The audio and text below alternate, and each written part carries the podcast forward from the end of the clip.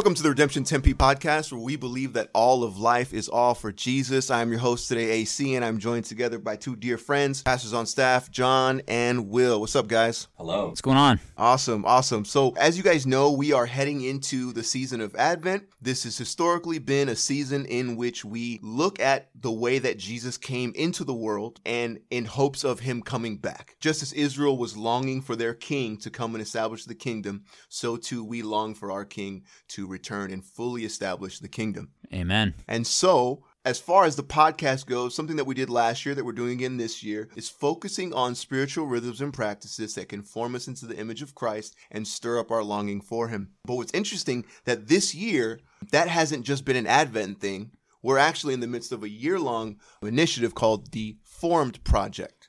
John, tell us what is the Formed Project and why are we doing it?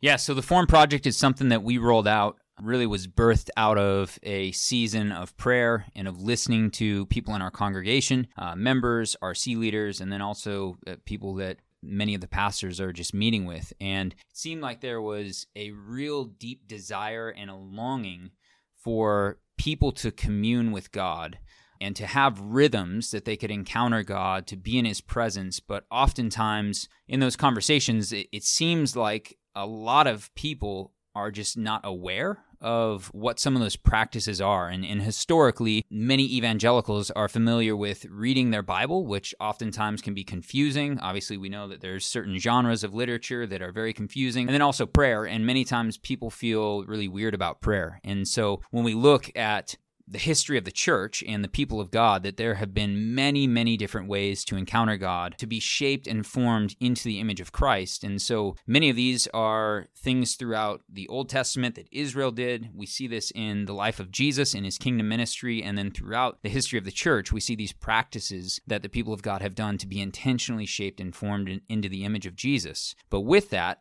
also looking at our cultural moment and looking at the practices and habits of our culture, specifically, we are oftentimes more shaped and formed by these practices and habits of our culture than we are the ways of Jesus. And so, whether we realize it or not, we are all being shaped and formed by something, and we're also being shaped and formed into the image of someone or something. And so, what we want to do is say rather than being unintentionally shaped and formed by these practices in our culture, we want to take this year to say, Lord, we want to be intentionally formed into the image of your son, Jesus. And the way that we do that is through these practices, we don't make ourselves more like Jesus, but what actually happens as we engage in these practices is that the very Spirit of God, the Holy Spirit, is at work within us, growing us, shaping us, convicting us, refining us, purifying us, so that we could be more accurate reflections of the very image of Jesus.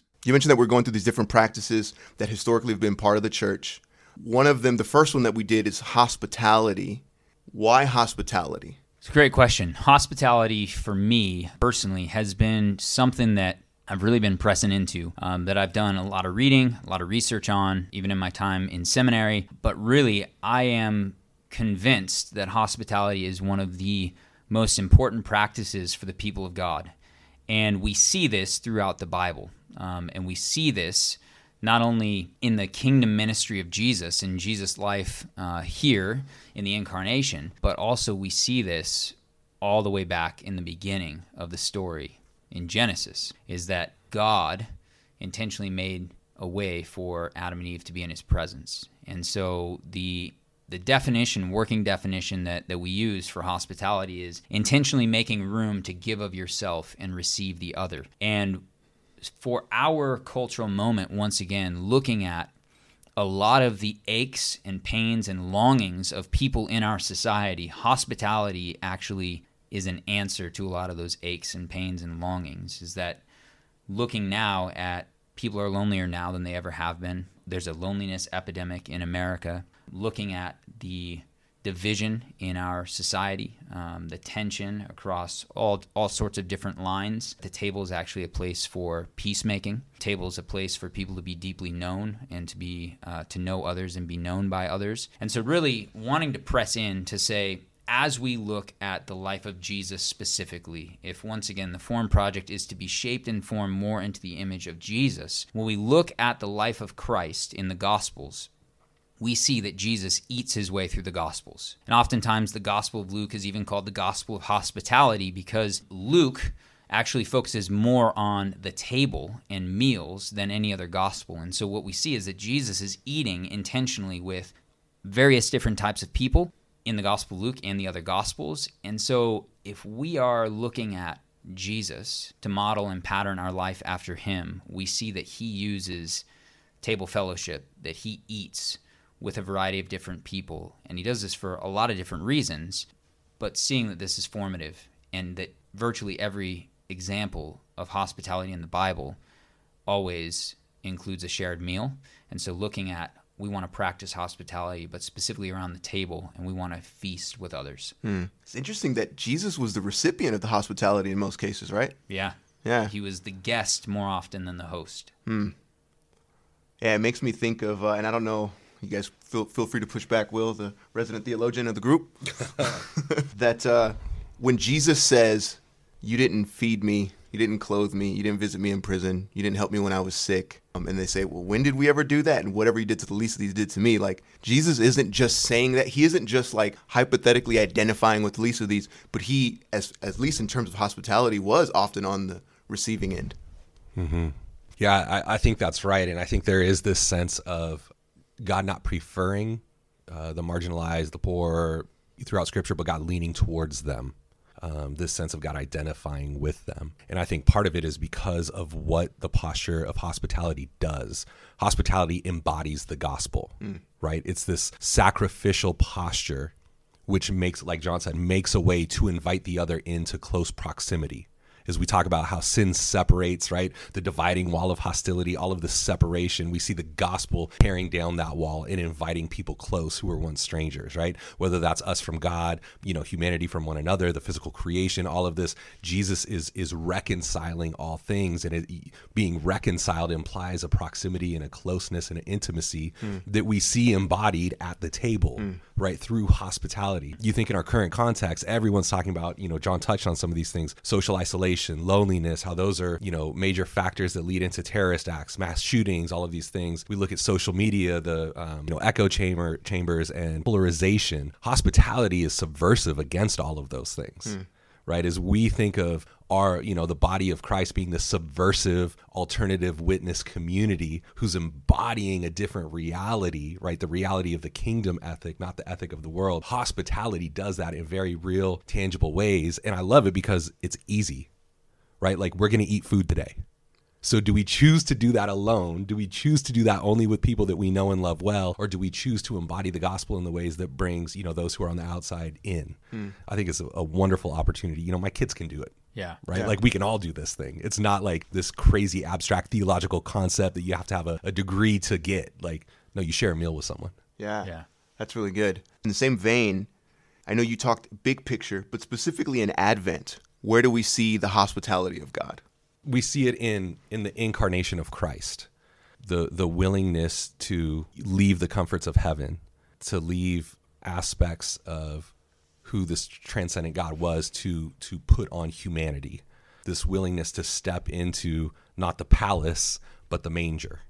Um, this willingness to continue to live a selfless life for the sake of others. This, you know, con- these continued themes of inclusion, but not blind inclusion, inclusion for the common good in order to demonstrate the kingdom. So it's not just the woman caught in adultery is included and she can continue to be an adulteress. It's no, go and sin no more. And the people that judged her are are are called out for you know their acts as well there's this right ordering of how sin has has disordered everything jesus is is reordering things seen primarily in you know in many ways but one of the ways that he does this is through this act of hospitality of of you know moving into the neighborhood as Eugene Peterson says or putting mm. on flesh and walking among us eating his yeah. way through the gospel all of these things Jesus is embodying this reality mm. um, Mm. Yeah, and I, I would just, you know, to piggyback off what Will said, there's not a better example of hospitality than what we see in the incarnation with Advent. And the fact that, you know, we, we always use what Eugene Peterson says about putting on flesh, moving into our neighborhood, is that literally, once again, intentionally making room to give of yourself and receive the other. That's exactly what Jesus is doing. Mm-hmm. That he leaves comfort of heaven to literally choose a life of discomfort where he's born literally into a manger and he lives a life on the margins who there was not anything beautiful or glamorous about the life that he chose but he's demonstrating hospitality because he wanted to give of himself and receive others. And what we see is that through the incarnation, he makes a way to truly receive others. Um, and that ultimately is by giving of himself, which we ultimately see on the cross. Um, and now we're actually not only able to come to the table, but we're also adopted into his family. And so you see this this beautiful picture of hospitality that I would say is is the best example of hospitality um, that we have. I think you also see this um, this foreshadow that's that's fleshed out a little bit more in Revelation, right? And so so you see Jesus put on flesh in the incarnation, and you know, like we keep saying, move into the neighborhood, dwell with the people. In Revelation, the the fullness of that is embodied, mm-hmm. right? Yeah, God will be their God, and He will be with the people.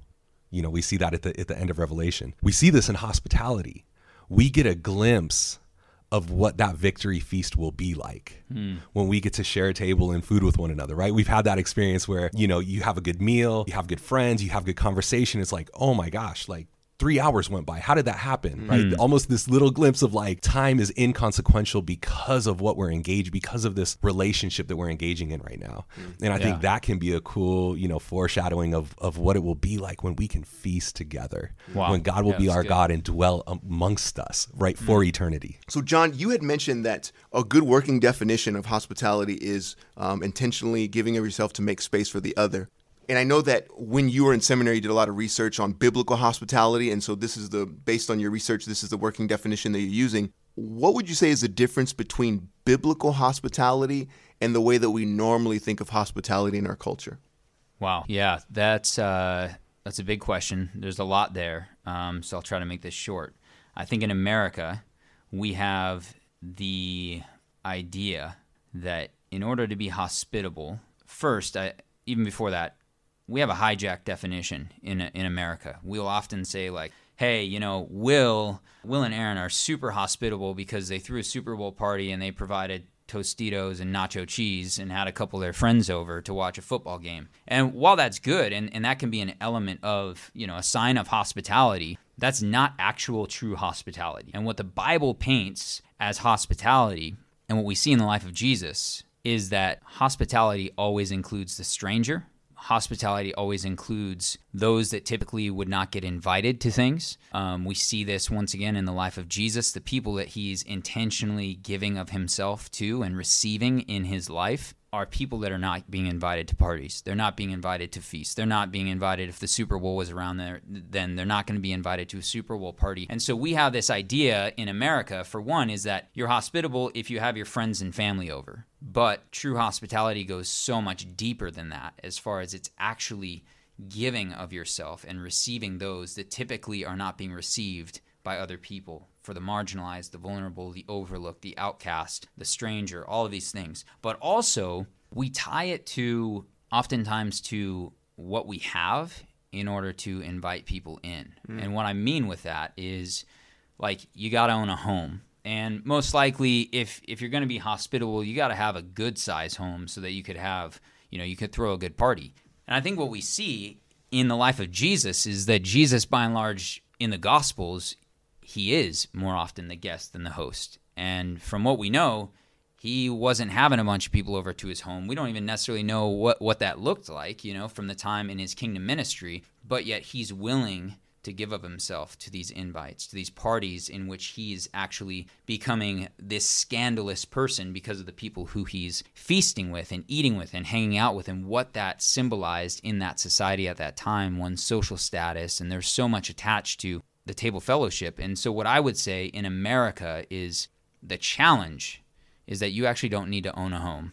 Uh, you don't actually even need to own anything, but the willing posture to say, I'm going to give of myself, making room in my life to let you truly know me, but also I want to receive you into my life and I want to know you. And I think that that challenges this idea. And oftentimes, when we throw around the word hospitality, we're never talking about people that are including those that are overlooked. You know, it's mm-hmm. usually your friends and family, but yet the definition is so much so much broader and deeper and so much more beautiful than the way that we oftentimes talk about it. Mm. As you guys have been pressing into hospitality, what's been the most surprising thing that's happened?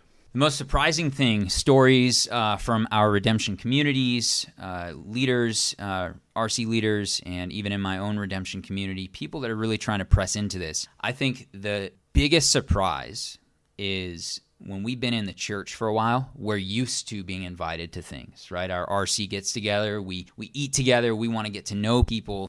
But man, it is surprising and it's an echo and, and really an evidence of the loneliness in our society is that people outside the church genuinely don't really get invited to things outside of their pre existing friend group. And oftentimes there's almost like, as people in our church have been inviting people to share a meal and try to get to know them, there's almost a there's a shock and there's almost a skepticism of like, what are you going to do to me? Why are you inviting me over to your house? You know, you're going to try to like uh, baptize me or you're going to, you know, you're going to try to proselytize me or, or, you know, you're going to cast some sort of weird uh, Christian deal on me. Like, what are you guys going to do? And when people come to the table and they share a meal and they don't experience that, they're shocked.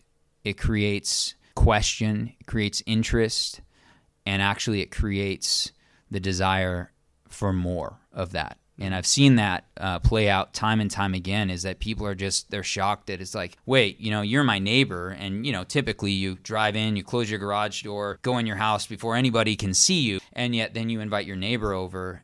And then as you start to hear their stories, like, man, they don't get invited to people's houses. And the fact that they don't know anyone else in the neighborhood, but yet you have reached out, or the coworker that you guys, you know, uh, maybe have grabbed lunch a few times, but you invited your coworker and their spouse over, and maybe they have kids, and, and they came over, and you're like, you realize, man, these people are lonely. You know, they're, they're not a part of a church community. They're not a part of, you know, any sort of hobby type of group, but yet they have the same deep longing that we all have that God has created us to know and to be known. And there's just, there's a increased desire when people receive that. Um, and so I, I'm just blown away. I think the biggest surprise is I'm more and more convinced people just don't get invited places outside of like their longtime friends, and, and when they do, they're just like, man, this is this is great. Let's do this again, you know. And there's like there's a longing for more. So the three of us, we were part of a team that went Yeah. to Guatemala, Um, and then uh, and we'll we'll tell you this guy's story in a little bit. But while we were there, John was called Mama Juana. Mama Juana, I think Jim Mullins, uh, you know, really paved the way for this. He said that I have the mind of a theologian, the heart of a shepherd, and the wardrobe of a soccer mom from the 1990s. Oh yes, it was such a great time. Great time we went down there. Um, one of the things that we experienced was hospitality. Before we unpack that, uh, Will, can you tell us what were we doing in Guatemala? Yes. So, as a church, this was our third trip to Guatemala, but our first trip with a new organization that we're beginning a partnership with called Vidas Plenas. And uh, that roughly translates to like abundant life, sort of fullness of life. We were able to to work in um, some of their academies that they have in a neighborhood called La Limonada. And so La Limonada has been identified as one of the largest slums, is the language that's used in all of Central America. Um, everything you would kind of expect if you've ever heard Central America talked about on the news, you know, high violence, high crime, low resources, you know, rampant drug use, gangs, that, that whole deal. And so we started this partnership with Vidas Plenas primarily because Aaron and I got to know this woman named named Tita who started the ministry 20 25 years ago and she had a miraculous conversion experience and just really faithfully believed that Jesus calls us to love our neighbors. So she started doing prayer walks in this community and getting to know the people, demonstrating hospitality, right? She would bring these pots of, of beans and rice to share with people who are hungry. And as she got to know the people, she got to see the beauty in their stories, the way God was moving in that community, but also hear a lot of the needs. And so after some time, she approached her local church and said, Hey, like we need to help. You know, there's huge need there. And and the pastor basically told her, like, Are you crazy? Like La Limonada, we know what happens in that community. If you go in there, you're gonna be killed. Hmm. And she said, Well, I've been going in there for three years. And she just basically saw that through relationship, the kingdom was beginning to be demonstrated. And so prayerfully, you know, she she would ask God, what would you have? Got to know the people, ask the people what are the needs rather than just assuming from the outside that she knew what the needs were. And and really the things that came up were um, prevention right? There was so much gang violence. She talks about going to so many funerals that it seems like she needed to focus on the children. Um, to prevent them from entering into some of these lifestyles, so she she was able to um, build an academy that um, you know, as you guys saw, there's education going on, there's Bible study going on, there's health, nutrition, kids are getting vitamins, they're taught proper hand washing, there's mm. Um, nurses for medical needs, there are psychologists for trauma and, and working through those types of issues. And, and there's a place where the kids feel safe. Yeah. You know, um, which I think is, is huge. And so we were able to, to do some teaching there, to do some, some, you know, Bible studies with the kids. You know, we, we taught and, and I think it was great. Uh, I, my experience, and you guys can speak to this, I feel like we learned way more than we taught on this mm-hmm. trip. Why Guatemala though? It's so far. Like we're here in mm-hmm. Arizona, you know, some people will be like, we should just focus on our city and that's it. Why Guatemala? Yeah, so it's it's so far, and it's a, I mean, what was it like a couple hour flight? Yeah, it's so far, and it just costs a few hundred bucks to get there. It's so far, and there are a ton of Guatemalan people in our state as a border state um, that is not notorious or, is not well known for showing hospitality hmm. towards people coming into our state. Uh, we felt like this was a great opportunity to to love our neighbors in this place where God has called us in this particular season. That you know, I mean, it's not a surprise. Immigration, asylum seeking families are, have become politicized, and and there's two things that are true as we approach this topic. Number one is that there is healthy room for debate about policies we should talk about policies as it relates to how many folks are let in, the process, all of those things. That's healthy to debate politically. As Christians, it is a clear commandment in both the Old and New Testaments that our posture must be one of hospitality. If it is not one of eh, hospitality, we are guilty of disobedience.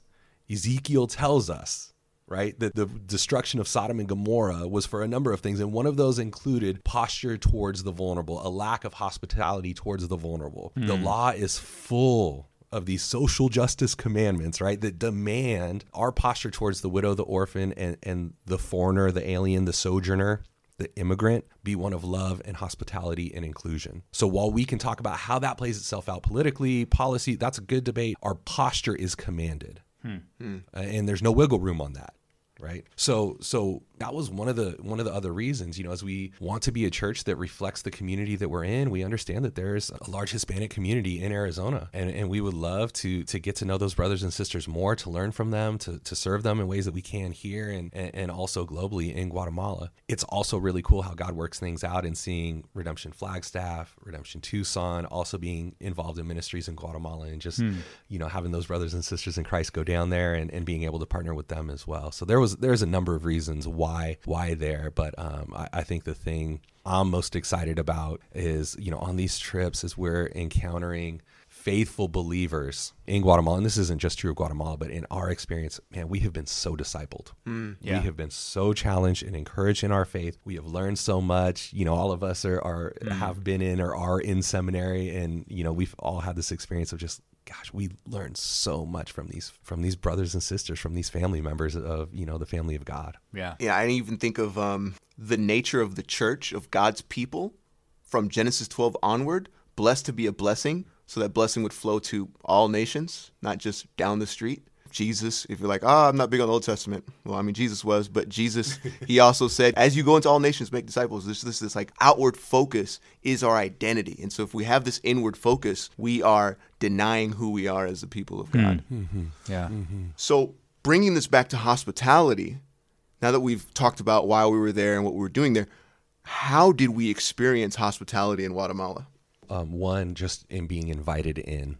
The dynamics of the neighborhood that we served in are are complicated. And Tita and, and, her team have spent, you know, like I said, 20, 25 years building relationships in there. And so there's a sense of vulnerability of you're inviting these groups from the States who may or may not speak the language, mm. don't know the culture. There's there's a possibility that we could do damage to the relationships that they've been cultivating for decades. And through relationship with them and some of their leaders, you know, in that trust that that allowed us to enter in, you know, I think we experienced hospitality. One of the big components of the trip is um, we do these these house visits, these prayer walks where we just kind of walk around and as we encounter people, strike up conversations, ask if we can pray for them, and it was incredible. You know how many homes we were invited into, how many chairs we were given, you know, seats on the bed we were hmm. given. Yeah. Um, would you guys like anything? You know, the, the, just the sharing of resources, the sharing of time, the sharing of stories. Hmm. You Yeah. know, people were sharing some of their deepest hurts and, and longings and, and sorrows, and we were invited in. You know, hmm. that's a sense of hospitality to be entrusted with those stories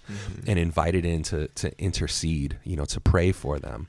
The food, the cult. Let's talk about the hospitality of the culture, right? The food that we were welcome to enjoy. you Yeah. know, spending a day in Antigua, with this beautiful city, and just enjoying. You know, we talk about how um, because we're all image bearers, we see we see reflections of God in every culture. We see cultural idolatry, right? The, the reality of sin, but there is good in every culture, and we got to enjoy some of the good. Taste it. Heck yeah. Best taste and tacos. I've ever had, man. Yes. Oh man, pollo campero, bro. Mm. Yeah. AC AC's nickname is Pollo sixty five over here. He likes fried chicken, so he had some Guatemalan fried chicken. Best best thing ever. Better than Popeyes. Yeah. I hey. I think too, just to add to that, you know, when we're talking about the difference between you know how our society Americans talk about hospitality and then biblical hospitality, I think what we experienced in Guatemala was truly a picture of biblical hospitality. And when we're doing these home visits, these people are welcoming us into their home, which obviously the folks listening to this weren't there, and so it's it's as Will said, it's complicated. Um, you can't really describe the neighborhood. Um, pictures don't even do justice until you're walking in it. But the folks welcomed us who literally have nothing. I mean, the, the poverty in which they find themselves in, um, and, the, and the situation, and the pain, and the injustice. But yet they were willing to make room to give of themselves and receive us as the other. And with that, we were then challenged to make room in our lives to give of ourselves and receive them, who typically are people that are not being invited to the parties, you know. And so, once again, if you use that Super Bowl kind of image as the definition of hospitality, these people welcomed us into their small, tiny places where they lived. They had nothing to give us except for themselves, and sometimes didn't have anywhere for us to sit. But what they did is they willingly shared their life, their story, their pain, their wisdom. We had a lot to learn from them, their faith, the prayerfulness of these people, and then also in that, they really gave of themselves to us and enabled us to have a glimpse into not only the neighborhood but also into their lives. And we got to partner with them in prayer. Um, and it was it was beautiful. It really was just this contrasting definition of how we define hospitality versus in what what would be categorized as Will said as a slum. The hospitality of these people was just amazing. Yeah. Yeah, man. And and then I remember Will when we were talking about this there, Lisa, who who was uh, the lead She leads all the teams that come down. Mhm. yeah, she leads all the teams that come down. She uh, she asked us, "Did you guys ever feel at risk in times we went into these very violent neighborhoods?" No, not at all. And I remember Will, you remarked that like we had to wait outside of La Limonada for our bodyguards to arrive, like our protectors, those who would safeguard us from violence. And these this protection came in the form of four foot Guatemalan women. yeah yeah, you know, and so like, like the teachers there have these relationships and just the hospitality of like inviting us into the benefit of this relationship that's taken years of hard work and sacrifice to make, mm-hmm. and we're just stepping off a plane and walking right into that. Mm-hmm. Yeah. Mm-hmm. And I think that the powerful thing too, you know, with those very small Guatemalan women, it's actually a picture when we say bodyguard, prayerfulness of these people. I've never been around people that pray more and, and something for us as the American church that we learned and can really glean a lot of wisdom from is the prayerfulness. And they truly were our bodyguards and not in the sense that they we had some UFC fighters, you know, walking through this very violent, dangerous neighborhood with us. No, Will, the UFC fighter, Yeah. the MMA practitioner, was protected. Yeah, Will, Will was That's right. protected. But we were protected by their prayer. Um, specifically, these women that are saturated in prayer, that that pray through this neighborhood, and knowing that the Spirit of God was the one that was protecting us in an area where they are very, very keenly aware of the powers of evil that are at work, um, the amount of injustice, the amount of evil that they said specifically that they know that they have to pray because the powers of darkness and the powers of evil are so present and at work in this neighborhood that everything they're doing is impossible without prayer. And so we were. We were protected by these women because of their faithfulness in prayer and knowing that the Spirit of God was going before us, was walking with us, and going behind us. And it was, it was beautiful. So let me share this. Um, as I've reflected since we've gotten home the last few weeks, I think this may be the image that stuck with me the most. We were on the prayer walk with Tita, and she took us up this little, you know, kind of side alley up these stairs, and and we looked over, um, you know, the ravine. Uh, where La Limonada is situated, and, and in the center of it, you could see one of the academies, and it's this bright pink, you know, brightly colored building, kind of standing above everything else, just this beacon of hope. And then she says, if you look directly up, you can see um, the the building that houses the Guatemalan justice system, right? And the building is facing in the opposite direction. So there's this visual of the justice of the country turning its back on this community but then this organic spirit led little beacon of hope and and she's kind of reflecting on this tita's reflecting on this and i asked her i said hey are there any areas in the guatemalan justice system where you see hope? And her first response was let me ask the spirit if i can say this which I guarantee at no point in my life, if anyone has asked my opinion about anything, did I say, let me ask the spirit for permission to say what for, you know, just the prayerfulness in that was astounding. Hmm. So then, you know, she takes a minute and you can tell, you know, she's thinking, she's processing, she's waiting for the spirit, and she says, Okay, I can say this. No, I don't see any areas of hope. Hmm. And I'm thinking, like, man, I'm getting frustrated. I'm getting bitter. You know, I'm going to come down here and start a program, right? And I said, so what does that do? Does that, does that for you, your staff, the people in this community, does that make you frustrated with God that you don't see hope? And she laughed at me, like, what? No, God is the God of justice. Hmm. God brings justice. Amos, right? The justice rolled down like the mighty waters, right? Revelate. We know that God will bring justice. The only option we have is to trust God for justice. Hmm. We can't put our our faith in governments and you know Psalms talks a lot about this faith in the kings and the princes, mm-hmm. you know, all these things. Like it's it's foolishness, you know. Mm-hmm. And and just that that glimpse of one reliance on right am I allowed to say this spirit, right? The that there's no other option but hope in who God is and who in his promises. Oh, it was so deeply convicting and hmm. so encouraging. And like, where's there room for angst, right? We can't get hmm. angsty and bitter and, you know, oh, these people, right? Because it's just hope in God, hmm. in reliance in God. Oh, it's so beautiful. What do you hope comes from our partnership with Vidas Plenas? Yeah, I think the easiest answer is just relationship. We as a church have so much that we can learn from from the brothers and sisters in Christ down there in, in faithfulness and reliance on God and prayer and loving and serving the most overlooked, you know, so many things. Uh, and that was a theme that kept coming up on our team as we would, you know, kind of reflect and debrief every night is like, gosh, we just feel discipled. And so that that's I think one of the primary things is how can we as as a church be in relationship with with the Vidas Plenas staff, with the community in in La Limonada, um, have as much of a reciprocating relationship as possible. You know, not to nerd out too much in in the history of missions, but there was this you know long time where people from the West came with all the knowledge and all the resources and uh, we realized that, that that was way too close to colonialism, and so we realized that we needed to repent from that. Then there's almost this reaction of like everything from the West is horrible, and if you're from a, a you know a third world country, then you have all the answers and you're great. Um, and there is some reality in that, but but we know that the gospel affirms and critiques every single culture. And so we don't want to come in with all the answers, but the reality is we have some great training here. We have a lot hmm. of financial resources. We have a lot that we can share as well. Uh, but my hope and prayer is that we would kind of even that power dynamic as much as possible and realize we have things to give and to receive, and they have things to give and to receive, like any healthy relationship. Mm. So, so that's the prayer that we would continue to send teams primarily to learn. We call these trips service learning trips. Hmm. So we go to serve and we go to learn. Um, and we had that experience when we went in October.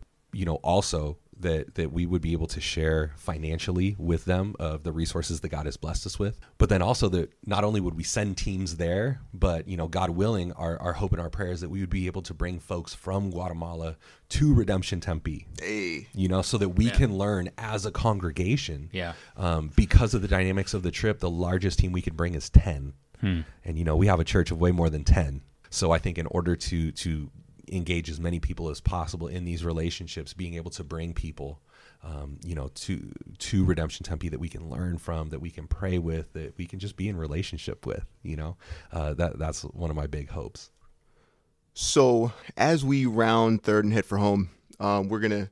Uh, I have like one final serious question for you guys, but before we get into that, um, I mentioned this in the earlier earlier in the podcast episode that John, you received the nickname Mama Wana. Yeah, we need to clarify that, please. yeah, we need to, that that story needs to be told. Let the people know why. Will you want me to tell know. the story? Yes every night after we would serve, we would come home and have a home cooked meal and sit at the table and talk about our day and debrief on, you know, what was the spirit doing and, and all of those things. And so uh, as everyone was getting their plate and sitting down, I, I, just happened to be one of the last folks that, that evening and, and the last seat available was at the head of the table. And somebody had made the comment of like, oh, Will's going to be dad tonight. And John was sitting at, at the, the, foot, at, at the foot of the table. and so I made the comment that John can be mom. Well, then our our partners with Vidas Plenas, you know, kind of caught on to this and thought it was funny because we would have two teams when we would need to split up, you know, my team, dad's team, and John's team, mom's team. So by the end of of the uh, week, they started calling him Mama Wana, right? Because yeah. And my team was Team Mom the whole week. The whole week, Team, team mom, mom, Team Mom. So we we get to uh, take the gospel and God's word very seriously but we don't take ourselves seriously. So I got to make fun of myself the whole the whole week. And then when I was introduced to all of these Guatemalans, um, Team Mom, they raised their eyebrow and they're like, "Wait, what? Like what? What? what what's going on?" So we had to tell this story over and over again. So it ended up being a funny thing. Yeah. Oh, that's great. So as we're in this season of Advent, how can we, as a congregation, even if we don't get to be a part of the ten person trip and we're still waiting for someone from Guatemala to come. How can we participate in this partnership? Hmm. Yeah, we can give.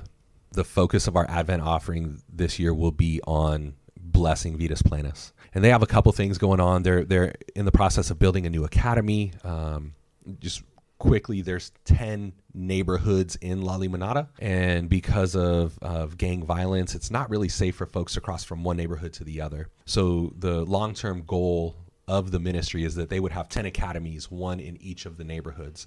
Right now, uh, the fifth academy should be should be opening in the spring. So we have an opportunity to partner with some of the um, the initiatives that they're doing with the new academy. We realize in conversations that you know as they're doing their capital campaign for this new this new facility, you know the oldest one is about 20 years old and so it could use some renovations. And so we're talking with them about the specifics of of what we'll be doing with these funds. Um, they have we were we were blown away. Every academy has this uh, psychologist office that has some really really great equipment that they use for the interventions with the kids for doing parenting classes with the parents to address um, trauma and hmm and all of these things. So, so there are plenty of opportunities uh, for us to to be generous with the financial resources that God has given us uh, in order to to share with them and and to bless them and their efforts down there. So that's right now the easiest way that that we can be participating with them. And of course, of course, of course, prayer. Um, we experience that over and over. We've we've alluded to it. You know, just the um, the necessity of prayer in that situation. You know, it was it was challenging for me. My role here is you know local and global engagement. So I get stuck in the mindset of like, okay, here's an issue in our community. What resources do we have to help this issue? How can we problem solve? Who can we call? What uh, relational networks can we capitalize on? All of these things.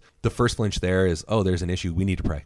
God is the provider And, and so I know that as I asked them, the number one thing they said was prayer first. Yeah. You know, which was striking for me because they know, I mean, we're rich Americans, right? How easy is it? Oh, you know, you can give us some money. That that didn't come up until much later in the conversation. The first thing was always, please pray for us. Please pray for it. Pray for our families. Pray for the kids. Pray for the ministry. Pray for the teachers. Pray for the psychologists. Pray for the prayer walks. Pray. I mean, it's just prayer, prayer, prayer. So please pray, pray, and and also give money.